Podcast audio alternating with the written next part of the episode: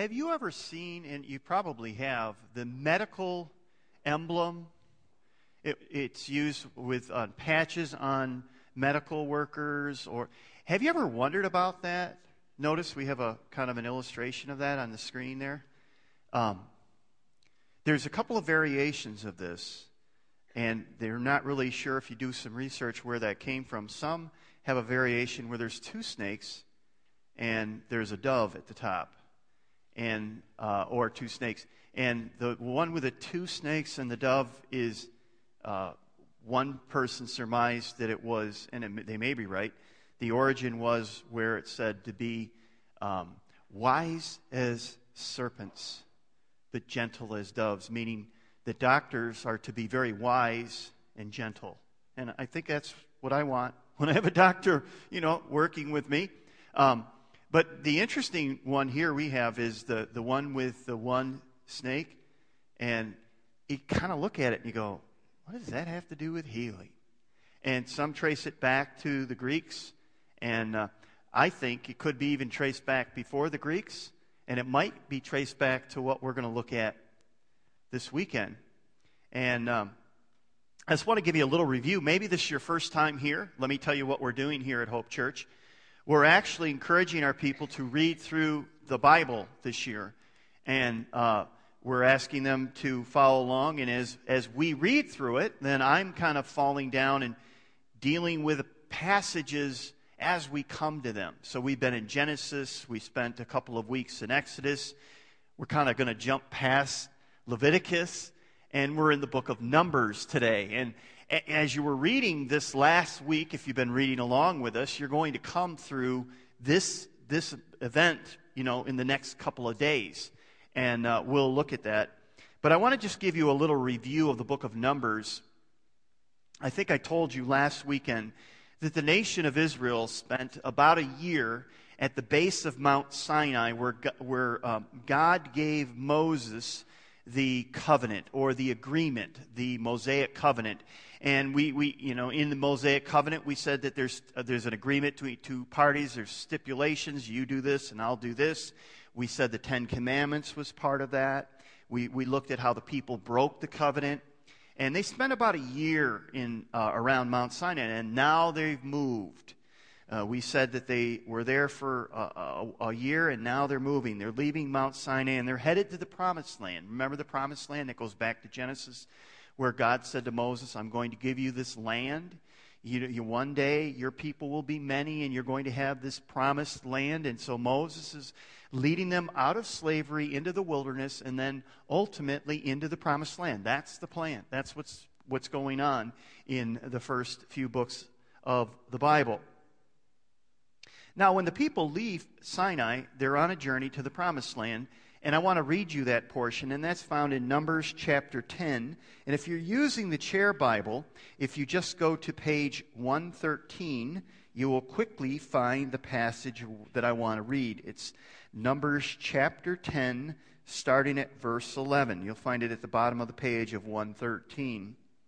And it says this In the second year after Israel's departure from Egypt, on the twelfth day of the second month, the cloud lifted from the tabernacle of the covenant. And so the Israelites set out from, uh, from the wilderness of Sinai, and they traveled from place to place until the cloud stopped in the wilderness of Paran. Um, and then it says, when the people set out for the first time, the following instructions the Lord given them. And so we see that passage. Now, what happened as they set out on this little journey? Well, a number of things happened. Um, the people complained constantly. They complained about food. They complained about the manna. They, they complained about the. Um, at one point, they said, Oh, I wish we had some meat. God gave them so many. He gave him so much. He gave him quail. He gave him quail so much that they were, I'll give you a month of quail. I'll gag you with quail. You'll have so much quail that you won't want to eat quail ever again. Um, you know, so there's this, this rebellion. There's this. Have you ever gone? Most of us have done this. We've gone on a family trip. Literally, we're maybe 50 miles. Are we there yet? How long is it going to take? Why are we going this way? When are we going to stop? I'm hungry, you know. It would, you know, magnify that. It was just, so Moses is hearing all that. Now, as we, as we move on to chapter 12 of Numbers, Miriam, his, his older sister, and Aaron challenge his authority. Yeah, why are you leading us, anyways? And there's a little bit of a rebellion there, and that's dealt with.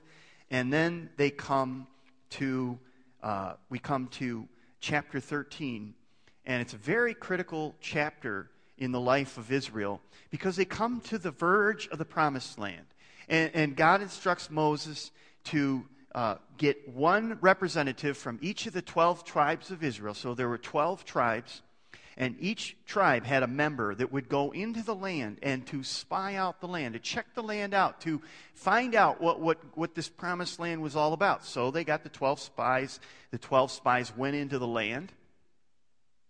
They came back. They spent 40 days just looking at the land, checking it out from top to bottom, from the, shore, the, the, the seashore to the, to, the, to the Nile, or to the um, Jordan River. So they checked it all out. And then they came back and they brought the report. Ten of the spies brought back a report. They said, hey, the land is great, but there's giants in the land. There's nothing we can do. We're, we're, we're doomed. We, we, can't, we certainly can't defeat them. And then two spies, Joshua and Caleb, say, yes, it's true. The land is, is incredibly, it's beautiful, it's wonderful.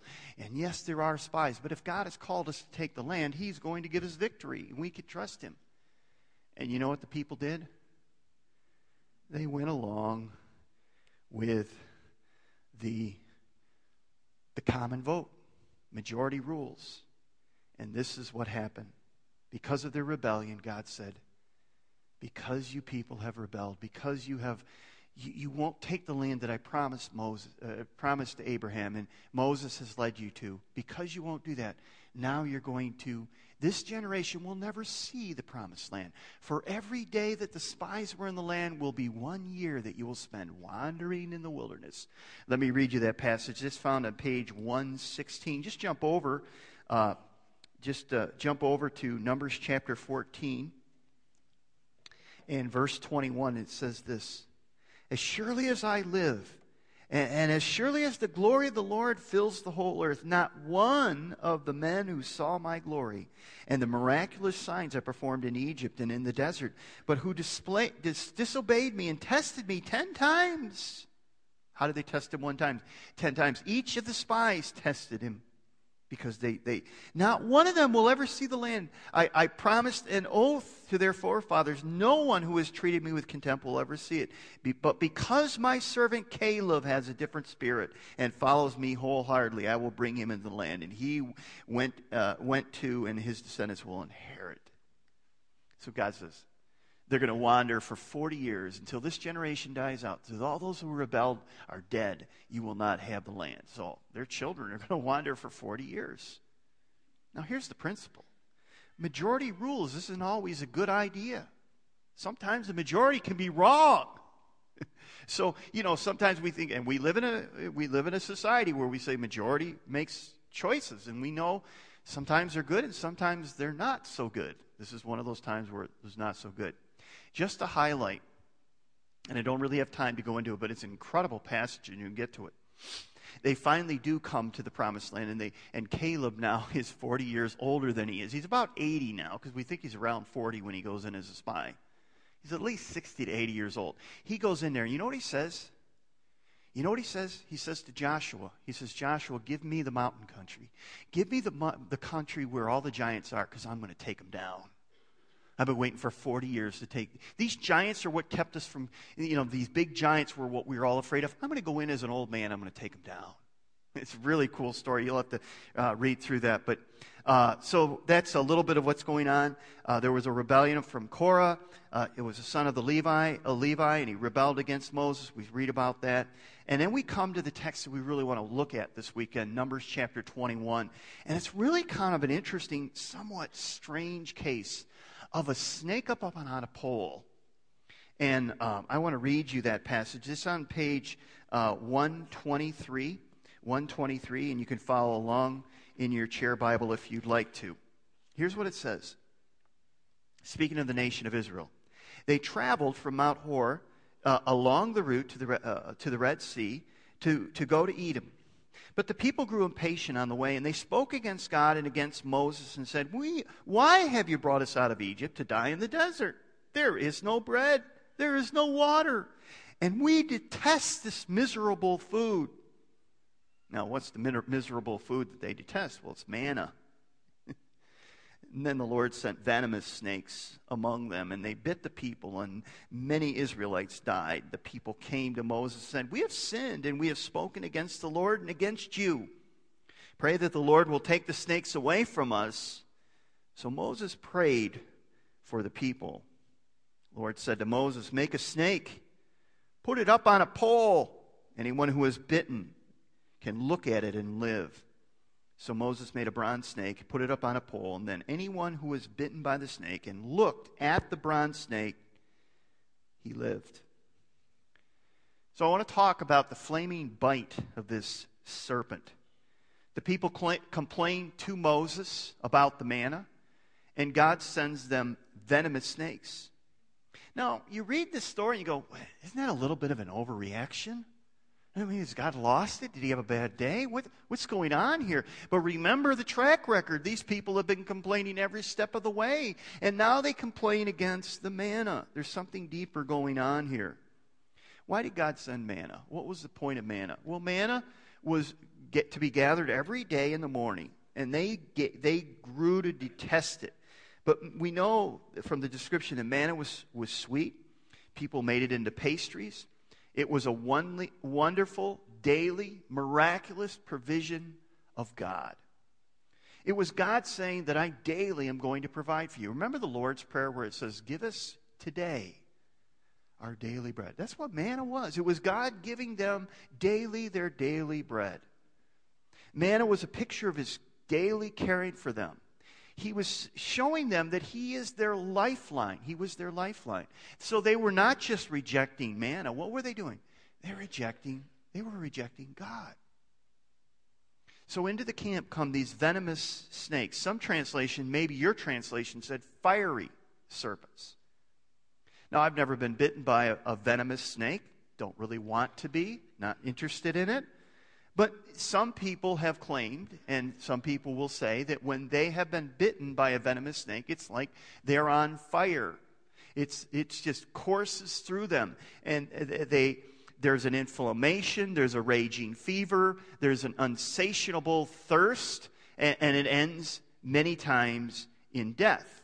It, literally, the bite puts their bodies on fire. There, there's a fire within them. But these people weren't just bitten by physical snakes, they were twice bitten. And that's really what is below the surface here. Because below the complaining, there's a spiritual issue. In the same way, below our complaining, there's a spiritual issue. And that's really what we want to look at this weekend. You see, the, the, the, first bite of the serpent took place in the garden. In fact, we are all twice bitten by the serpent. The fiery sickness courses through our veins. It shows up in our unquenchable thirst for more, our raging discontentment, our dissatisfaction with life, our swelling dissatisfaction. We, many of us, are on fire with discontentment. Our outward complaining shows our inner discontentment.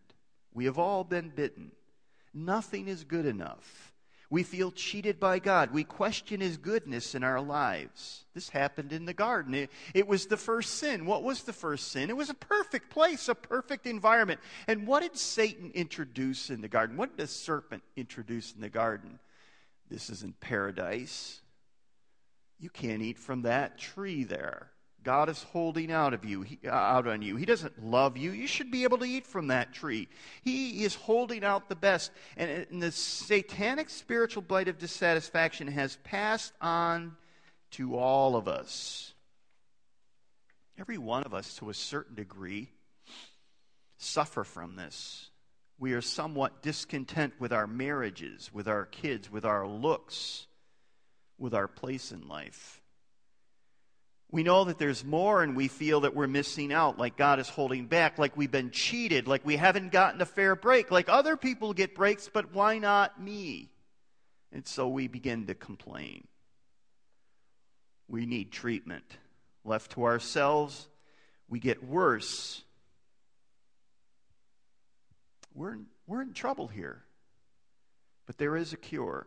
And that's really what we want to look at this weekend. What I'm suggesting to you is that what was behind or be, but underneath the surface of the complaining was a discontent with the people. And the same is true in our lives if we're going to be honest. That when we look at our lives and say, I'm just not satisfied with my marriage, I'm not satisfied with my children, I'm not satisfied with my place in life, I'm not satisfied with my job, with my economic status, I'm just not satisfied. God, why can't I have more? Why aren't you taking care of me? Why aren't you watching over me? Well, ultimately, what we're saying is, God, you are holding out on me. Here's the idea I want you to take away this weekend. We have a burning inner discontent in our hearts that only Jesus can cure. Well, how does the healing come? A couple of things. Notice what the people did.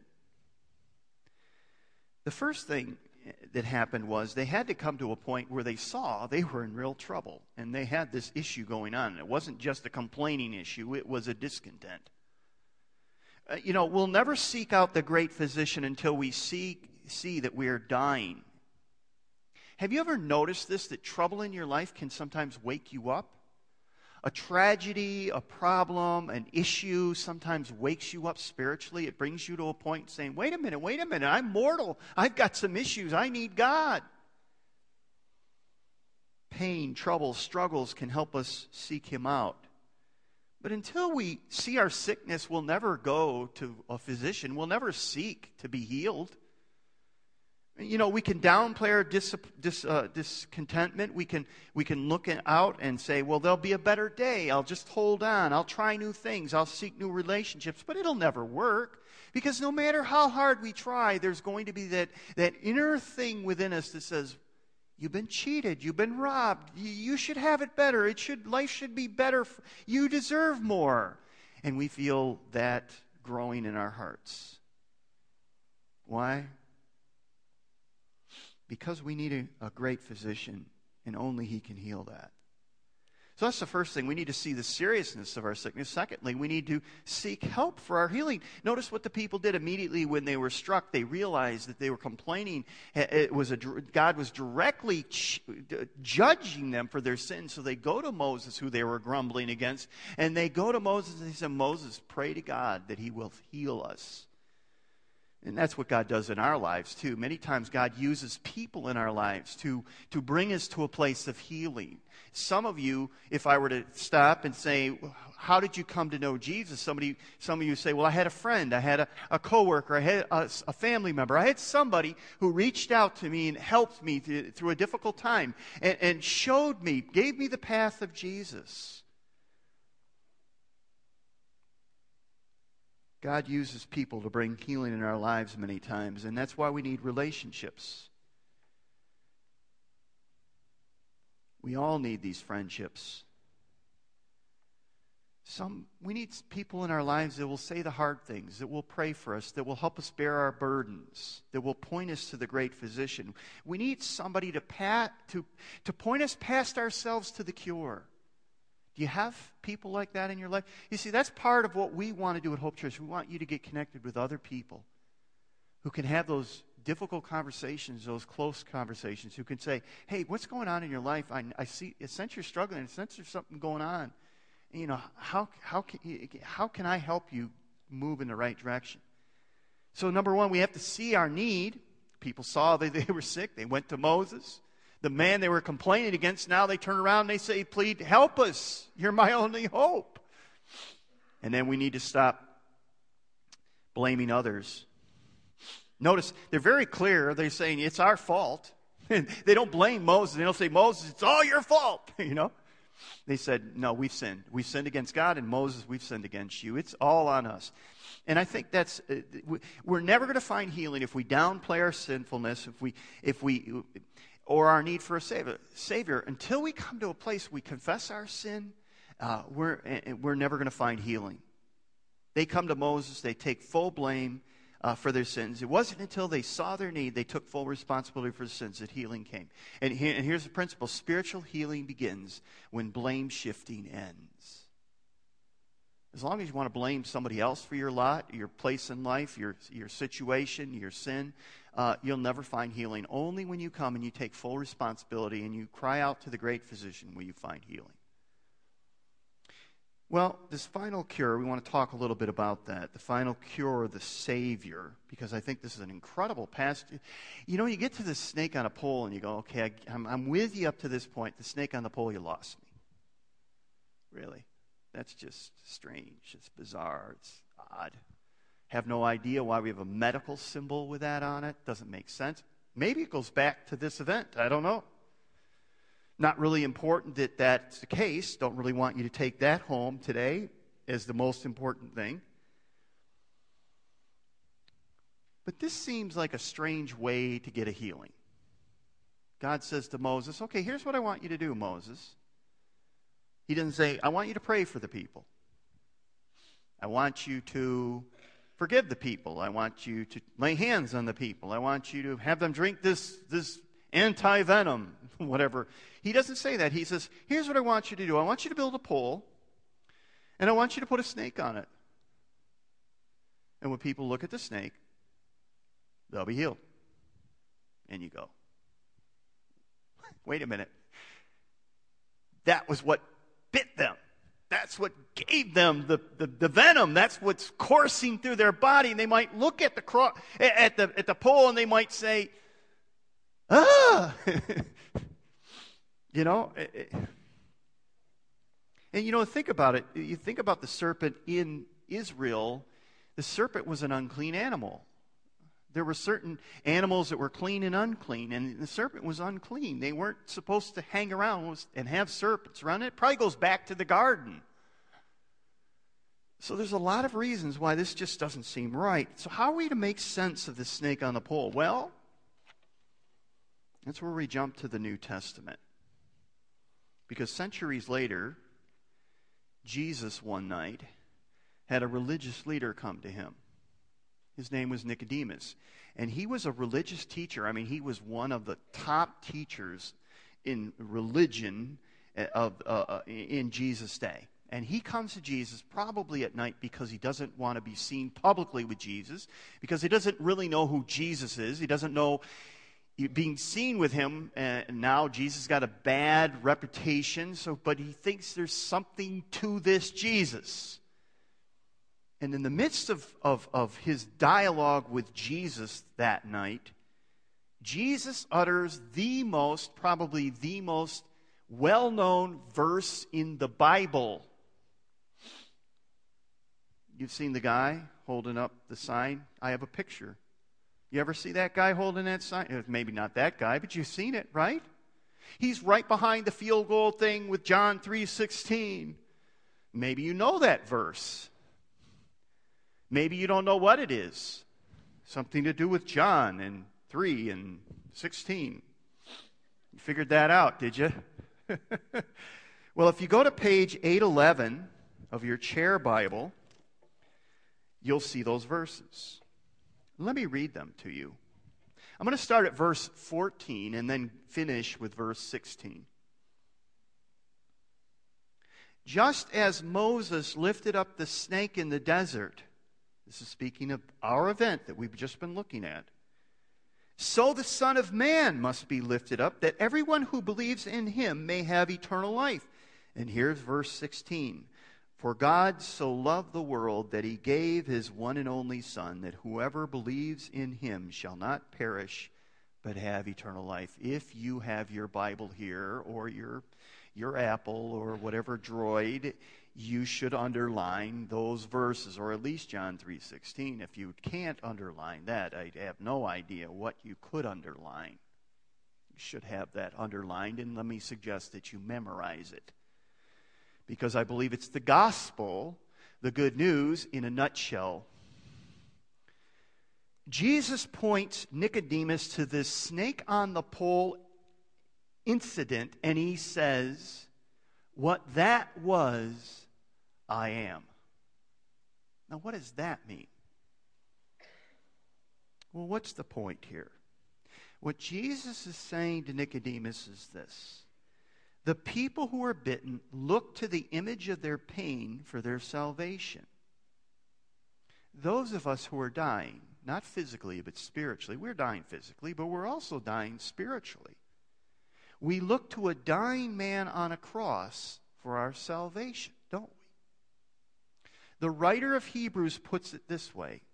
The writer of Hebrews says in Hebrews 12, 2, let us fix our eyes on Jesus, the author and perfecter of our faith, who for the joy set before him endured the cross, scorning its shame, and sat down at the right hand of the throne of God. So the writer of Hebrews says our eyes should be fixed on the beginning and the continuing of our faith, and it's Jesus Christ. We should look to Jesus. Now, how can Jesus be like this bronze serpent? Paul writes this in 2 Corinthians 5 God made him, Jesus, who knew no who had no sin to be sin for us so that in him we might become the righteousness of God. What Paul is saying is really important. The apostle Paul is saying that Jesus became sinful. He is saying that he he, he isn't he is saying uh, he, excuse me, let me say that again and let me correct it. You can edit that on the tape. They can't, but they won't, but I'll say it again it's not saying that Jesus became sinful. It's saying that Jesus took on our sin. He became sin for us. He never committed a sin, but he became sin for us. He took on sin. He took all evil. He took all sin upon himself. He took the poison. He knew the infinite thirst. He experienced the infinite discontent. He experienced hell for us. He was put on fire for us. He died for us so that we could be healed. He experienced hell for us so that we could be healed. Now, how do we get this healing? Well, we're healed in the same way as the people of Moses' day were healed. What did they do? They didn't touch the snake. They didn't walk over and say anything to the snake. They didn't they basically all they did was they looked to the pole. And Jesus tells us, or we are told, that we look to the cross. Jesus calls us to believe, to trust in Him, that we're not healed by, we're healed by looking, not by doing. Salvation's not a work that we do, it's a gift that we're given. The people couldn't climb up and touch the snake. Uh, they were too weak. Many of them died. Um, the most they could do was roll over and look to the pole. Jesus tells us to look to Jesus, or uh, the writer of Hebrews tells us to look to Jesus, the author and finisher of our faith.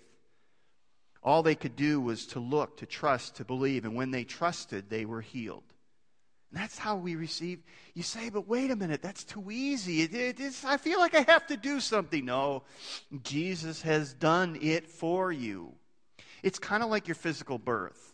Think about that for a moment. By the way, Jesus says to Nicodemus, You must be born again. He says that in the same chapter of John 3. You must be born again. And Nicodemus says, Well, how do I enter back into my mother's womb? Of course, Jesus is not speaking of physical birth here. He's speaking of a spiritual birth. He's saying, just as you were born physically, you need to be born spiritually. There needs to be a spiritual birth or a second birth. Now, think about your first birth, your physical birth. You know, you had nothing to do with it. Do you know that? Of course you do. You were born by labor, pain, and love, but it was of someone else, wasn't it? The mothers are nodding. Yes, it was. It was painful and it was labor and it was difficult, and you had nothing to do other than to cause most of that pain and labor. Jesus tells Nicodemus that he must have a spiritual rebirth. earlier in John's gospel, two chapters earlier than John chapter 3 in verse 16. He says this in John chapter 1, verses 12 and 13 All who received him, to those who believe in his name, he gave the right to become children of God. Children not of natural, born not of natural descent, nor of human decision, nor of a husband's will, but born of God. You see, John's talking again here about a spiritual birth. So I ask you again, you know, some people, and in this community, I've heard people say, well, that, that you know, there's a bunch of Jesus freaks out in that Hope Church. Those people are all Jesus freaks. They talk about being born again and all that stuff. And yes, we do. And we proudly do that. Why? Because Jesus says that's what we need to do. You need to be born again. You know, I mean, it's in the Word, it's in the Scripture. That's why we say it. You don't have an issue with Hope Church, you have an issue with Jesus. See, we often come to Jesus and we often come to God and we ask, What do you want me to do? and Moses basically said to the people, There's nothing you can do. You're helpless. You're hopeless. You're dead. You're dying. Look to the pole and find life. And Jesus says to us, You're helpless. You're hopeless. You're dying. It doesn't matter if you go to church every day it doesn't matter if you, if you uh, go through all the rituals and regulations and requirements that may, church may have. It doesn't matter whether you've been born in a Christian family. John 1 talks about that. You know, it's not about that. You look to Jesus. You say, I'm lost. I'm helpless. I'm hopeless. I have this discontent within me. And the only way that I'll be healed from that discontent is if I look to the cross and I find healing and I find the, the great physician. See, it's not about doing, it's not about attempting to do something. Jesus basically on the cross said this, his last words It is finished. What was he saying there? It's done. I did it for you. I took the bite for you.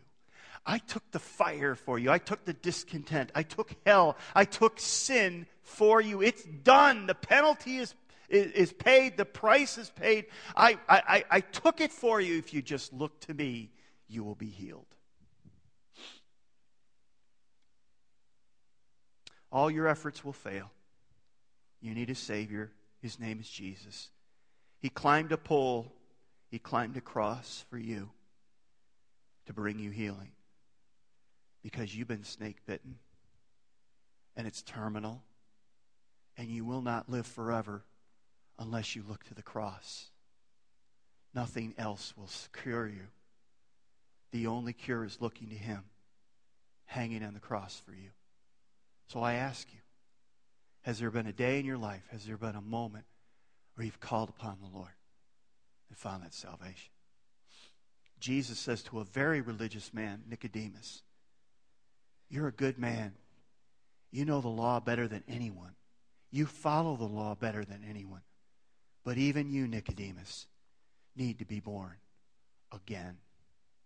Have you been born again? Have you called upon Jesus? Have you looked to the cross? Are you looking to the cross? Or are you saying, well, I'm going to do my best. I'm going to work hard. I'm going to try my, I'm going to try my hardest. You don't get it. You don't get it. You're helpless and hopeless.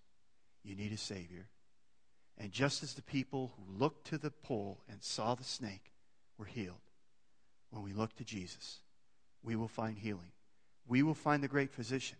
We will find the one who paid the price for our sins. So come to a place and realize that you can't save yourself, that you need somebody beside you to come and to save you. And He has come, and He has provided a way back to the Father. Whoever calls on the name of the Lord shall be saved shall be healed. Have you found that healing? If not, I'd love to talk to you before you leave today. Whoever calls on the Lord will find that healing. I pray that you would find that healing and that you would walk in it.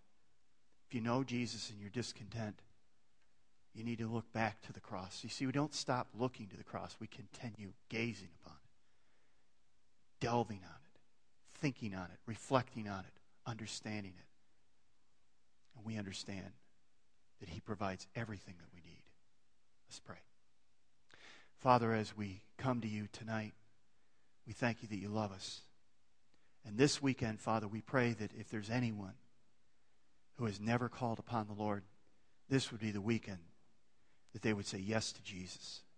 That they would see they are lost and they're helpless and they're hopeless. They've been snake bit. And the only cure is Jesus hanging on a cross. That they would look to Jesus, the author finisher of their faith. And that they would call upon a Savior that loves them. That they would find the great physician who can heal them. That they would find life. And Father, I just ask that you, for those of us who have called upon Jesus, that we would look to you when we begin to complain and we would see below the, the complaining, below the surface, there's discontent that has creeped in again. And help us again to look to the cross to find our cure. We ask this in Jesus' name. Amen.